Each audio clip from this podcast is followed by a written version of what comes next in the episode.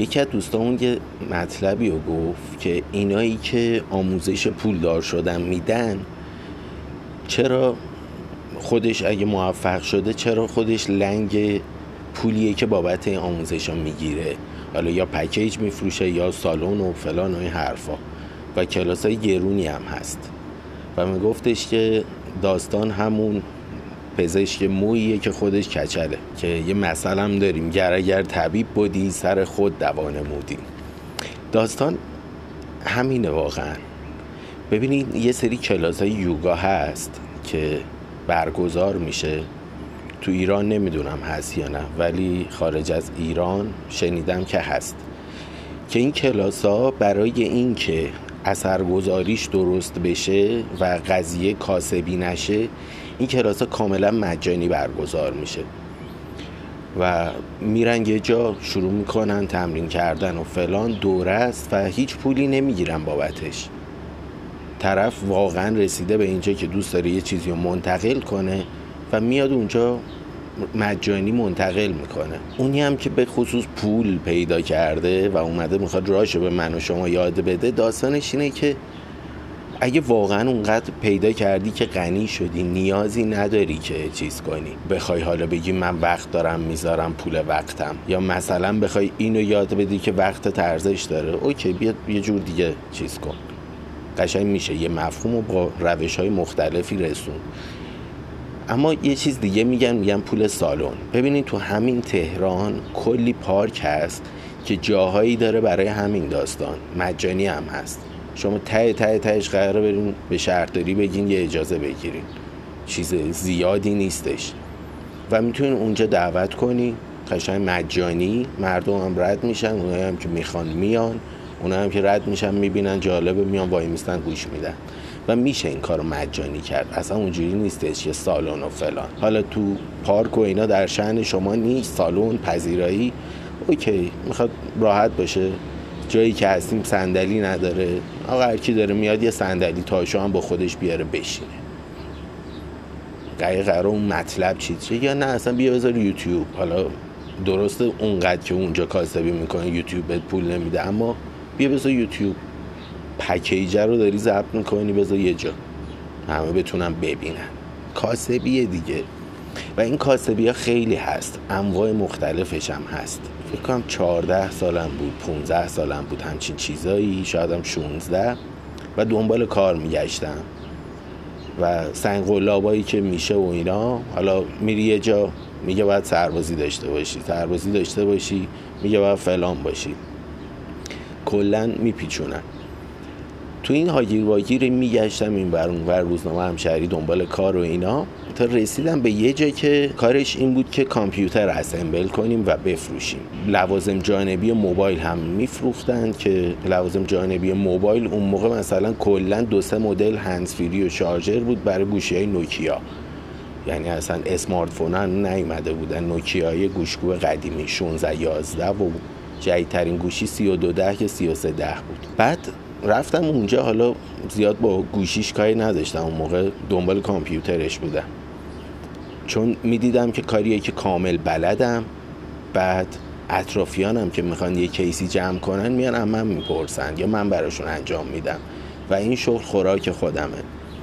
رفتم اونجا همون اول بهم گفتن که ببین ما باید یه دوره آموزشی برات گذاشتیم که باید این دوره رو بگذرونی حرفه ایشی بعد بتونی مثلا کیس های ما رو بفروشی اسمبل کنی خودتو بفروشی. می‌دیدم بلدم. حالا از دو چیز که آقا من بلدم. چی داری چرت و پرت به من میگی؟ تازه از اول. خلاصه یه پولی اما گرفتن نشستیم سر کلاس و طرف داشت تازه می‌گفت مادربرد چیه رم چیه سی پی چیه؟ این به این می‌خوره اون به اون نمی‌خوره. یه سری چیزای اولیه که خب می‌دونستیم دیگه. بعد کیس اسمبل کردن اونقدم علم خاصی نمی‌خواد و نمیفهمیدم اون موقع چه اتفاقی داره میفته. بعد گذشت و پولش هم دادیم و این دوره مثلا سه جلسه این طورا بود. گذروندیم. اومدیم بریم تو پروسه فروش. یکی دو تا به دوست داشتم هم موفق شدم بفروشم. و بعدش دیدم نه اصلا برنامه به نفروختنه. یعنی اصلا اینا هیچ جوری راه نمیدن که تو جنسشون رو بفروشی حتی. یعنی یه نمونه می‌خوای یه چیزی هیچی هیچی. خلاصه داستان پیچیده ای بود. بعدها فهمیدم که بابا اصلا طرف این شرکت رو راه انداخته و درآمدش از همون کلاس هاست. و الان هم هستن هنوز این کلاهبردارا. تو ویدیوهای قبلم راجعش صحبت کردم که هر جا می‌خواین برین کار کنین و شغلتون باشه هیچ پولی نباید به اون شرکت بدین. اگه یه هزار تومنی ازتون خواست بگیره بدون کلاهبردار ردخورم نداره. حتی اگه سالم باشه شما یه کپی می‌خواین بگیرین یا می‌خواین رزومتون رو پرینت کنین پول پرینت همون شرکت نباید ازتون بگیره. ته تهش باید برین سر کوچه. بدین براتون پرینت کنه مثلا مدارکتون رو یا کپی کنه خود اون شرکت اگه سالم باشه می‌خواد نیروی کار بگیره نمیاد یه هزار تومنی از شما پول بگیره. پس هر جا دیدین پول داره می‌گیره جایی که شما دارین میرین اونجا کار کنین و باید پول بگیرین نه اینکه پول بدین. همچین جایی میری و می‌خواد پول بگیره بابت هر چیزی به هر اسمی بدون کلاهبرداری. حالا این اسمه می‌تونه دوره آموزشی باشه که فلان که خب همه جا قاعدش اینه که باید اصلا مجانی باشه اون دوره. مثلا میگه شما یه ماه بیا اینجا امتحانی کار کن حقوق نمیدیم ولی تو هم لازم نیست پولی بدی. میری تو یه ماه یه چیز یاد می‌گیری یا به دردشون می‌خوری یا نمی‌خوری. این سالمه. اما اینکه بیا اینجا یه پولی بده بعدش حالا فلان دزدیه. یه دزدی دیگه چیه؟ ما استقبال ازمون زیاد بوده ظرفیت اون محدوده. بیا ده هزار تومن بده که بدونیم واقعا این شغل رو می‌خوای. صد درصد دزدی صد درصد کلاهبرداری اصلا چیز نکنیم. یه شرکت سالم مراجعاش مثلا ده نفر نیروی کار می‌خواد صد هزار نفر اومدن بهش مراجعه کردن. نمیاد پول بگیره ازشون که از بین این صد هزار تا اون ده تا خوباشو گلچین می‌کنه. پول گرفتن معنی نداره. بعد تازه پرسجو کنی می‌بینی مثلا این ده نفر می‌خواد. صد نفر می‌خواد پرسجو می‌کنی می‌بینی مثلا ده هزار نفر این پول گرفته. کلا کلاهبرداری. هر جا هر به هر شکلی خواستیم یه کاری بکنیم بعد می‌دونی قصه هاش متفاوته. یعنی سناریوهای متفاوتی میچینن. آدم میگه خب نه این که این میگه فکر کنم اوکی باشه ولی نیست. یه فرمول ساده داره. جایی که قرار پول بگیری اگه ازت پول خواستن که پول بدی بدون کاسبیشون همون پول است یا داره تو می‌گیره. اینو همیشه یادتون باشه به خصوص تو سنهای پایین تر که آدم در به در دنبال کاره و هی می‌خوره به بنبست اینا دقیقا از اون استیصاله استفاده می‌کنن سو استفاده می‌کنن. بعد مثلا همون کلاسی که من رفتم اون کلاس هیچ چیزی به من اضافه نکرد چون بلد بودم. اوکی. نفر بغلیم که هیچی بلد نبود اون هم هیچی نفهمیده از این کلاسه یعنی به اون هم هیچی اضافه نکرد. اصلا اینجوری هم نیستن این کلاسه که آدم میگه میرم حداقل یه چیز یاد می‌گیرم. کلا کلاهبرداریه. تو سه جلسه کسی که هیچی از کامپیوتر نمی‌دونه نمی‌تونه بشینه کامپیوتر رو اسمبل کنه. در نهایت شاید تو تیواری کارایی بتونه بکنه. ولی شغلش نمی‌تونه این باشه با سه جلسه. حالا این اینجوری بوده بعضی هستن طور دیگه گوش می‌برن. ولی کلا می‌خوام اینو بگم که اگه پولی بابت یه کلاسی چیزی هم دارین میدین دلتون به این خوش نباشه که حداقل یه دوره رفتم فلان چیز رو یاد گرفتم. بدون که این یه کاسبی بوده وقتی انقدر طرف شیاده که نمیاد کلاس برگزار کنه. یعنی اسمش کلاس نیست اسمش, اسمش استخدامه. و این هم پیش شرط استخدامه که باید انقدر پول بدی. وقتی انقدر شیاده که اینجوری مطرح می‌کنه مطمئن باشون کلاس هم کیفیت آنچنانی نمی‌تونه داشته باشه. و کلا کلاهبرداری این داستان هم. حالا الان تو دنیای امروزش شغلای روی اینستا می‌خوان. مثلا تایپیست می‌خوان. نمی‌دونم یه چیز بود director که بعد فهمیدم directer ه.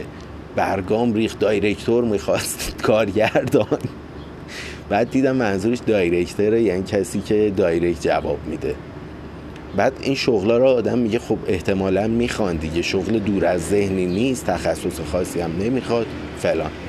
اینا رو هم وقتی درخواست میدین اگه ازتون پولی خواستن بدونین همون قصه است. اگه مراجعمون زیاد بود باید انقدر بدی که بدونیم این شغل رو می‌خوای این حرفا. بدون این قصه همین کلاهبرداری است. شکلهای دیگرش هم هست حتی. حالا یه سریا بی ها می‌زنن به کار چیزی که می‌دونن کسی که دنبال کاره به هر دری می‌زنه که به کار برسه. یه سری دیگه هستن کلاهبرداریایی که هزار بار شنیدیم. شما یه چیزی برنده میشی یه جایزه ای بردی و میری جلوتر قشنگ که دهنمون آب افتاد یه دیویز شیش مفتی برنده شدیم یه فلان برنده شدیم. اون موقع باید فقط یه پول پست بدیم یه پول پیک بدیم یه پول فلان بدیم و قصه همون باز اون پول رو گرفتن است. جایی که من قرار پول بگیرم نباید پول بدم. اگه جایزه برنده شدم و جایزه بیاد که بماند توی این جایزه هم یه کلاهبرداری دیگه هست. یا شماره کارت تو می‌خوان ازت پول نمی‌خوان که برات پول واریز کنن. و اون وسط یهو یه دیتای اضافه ازت می‌گیرن و حسابتو خالی می‌کنن. یا آدرس تو می‌خوان معلوم نیست چه سو استفاده ای می‌خوان بکنن. یه چیز اضافه ای می‌خوان خلاصه. و یه قانون هم هستش. وقتی توی هیچ قرعه کشی شرکت نکردی قرار نیست تو هیچ قرعه کشی برندشی وقتی یکی به من زنگ می‌زنه از برنامه فلان شما برنده شدی خب من اصلا نه تلویزیون دارم نه تو برنامه شرکت کردم نه هیچی. اینجا میاد طمع منو انگولک می‌کنه که بگم حالا من که یادم نمیاد من که نکردم. ولی خب حالا که قرعه به نام من افتاده بریم بگیریم جایزه رو. تمام می‌کنم و میام میرم میفتم تو تله. اگه تو قرعه کشی شرکت نکردین قطعا اونجا نمیشه غیر ممکنه که برندشین. مگر اینکه کلاهبردار داره میاد سراغتون. و شما رو هدف گرفته. یا نه رندوم یه تعداد زیادی شماره رو گرفته. اونایی که طمع می‌کنن و گیر میافتن دیگه اونا رو گیر میندازه. خلاصه جایی که باید پول بگیریم نباید پول بدیم. تو کار و این حرفا. اینو یادتون باشه بهش دقت کنین. از اون برم یه نوع دیگه شن اونا دیگه. آموزش پولدار شدن و این حرفا میدن. واقعا واسه پولدار شدن همون کتابایی که خیلی هم میگن به درد نمی‌خوره خیلیش به درد بخوره و همون فرمولاست و در نهایت یک شب هم قرار نیست برای هیچ کس اتفاقی بیفته. یعنی می‌بینیم فلانی یه شبه یه چیز خرید یهو شد فلان بهمان فلانی دوتا بیت کوین داشت یهو کشید بالا این وضعش خوب شد. ولی این آدم یاد نگرفته اصلا پولو. یهو حالا به یه پولی هم رسید. دیدیم دیگه. قشن من نزدیک می‌شناسم. دو نفر که بیت کوین داشتن و یهو وضعشون خوب شد و الان مفلسی هم که قبلا بودن. حالا یه دوره پول بهش خورده و بلد نیست اصلا با این پوله باید چی کار کنه. افتاده به ریخت و پاش کردن و فلان و بهمان. نه اینکه همش رو خرج کنه. دوتاش هم سرمایه گذاری کرده نمی‌دونم یه دونه فلان خریده اون کار می‌کنه فلان چه شریک شده. ولی یه سال دو سال میگذره دیگه. تموم میشه دیگه. اصلا نه بلد سرمایه گذاری کنه نه بلد پول هندل کنه.